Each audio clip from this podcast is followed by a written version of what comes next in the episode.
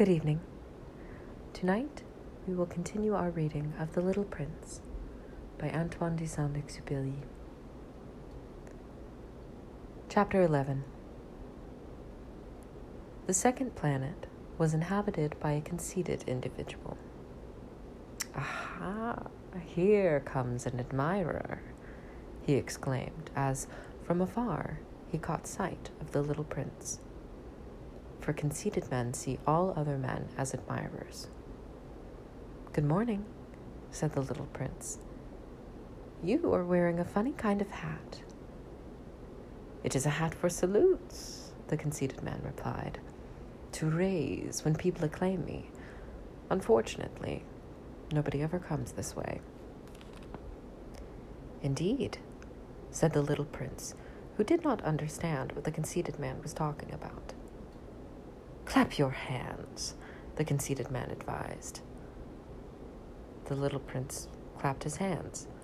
The conceited man raised his hat in a modest salute.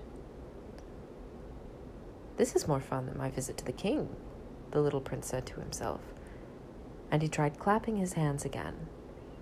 The conceited man once more raised his hat in salute. After 5 minutes of this exercise, the little prince grew tired of the monotony of the game. "And to make you lower your hat, what should one do?" he asked. But the conceited man did not hear him. Conceited men only hear praise. "Do you really admire me very much?" he asked the little prince. "What does admire mean?"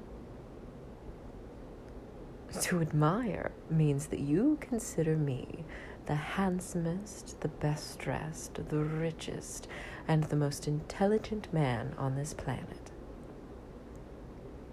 "But you are all alone on your planet." "Do me this kindness. Admire me all the same." "I admire you," said the little prince with a slight shrug of his shoulders. "But why should that mean so much to you?" And the little prince went away.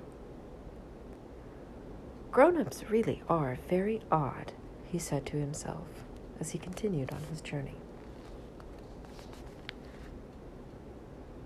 Chapter 12. The next planet was inhabited by a drunkard. This visit was a very short one, but it affected the little prince with deep sadness. "What are you doing here?" he said to the drunkard, whom he found sitting silently in front of a collection of bottles, some empty and some full. "I am drinking," answered the drunkard. "Why are you drinking?" the little prince asked. "In order to forget," replied the drunkard. "To forget what?"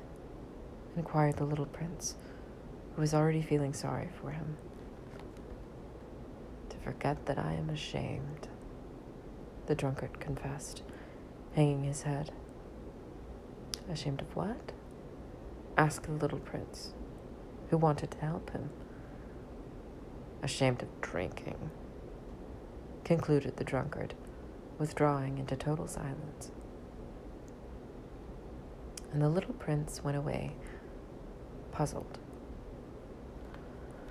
"Grown-ups really are very, very odd," he said to himself as he continued his journey.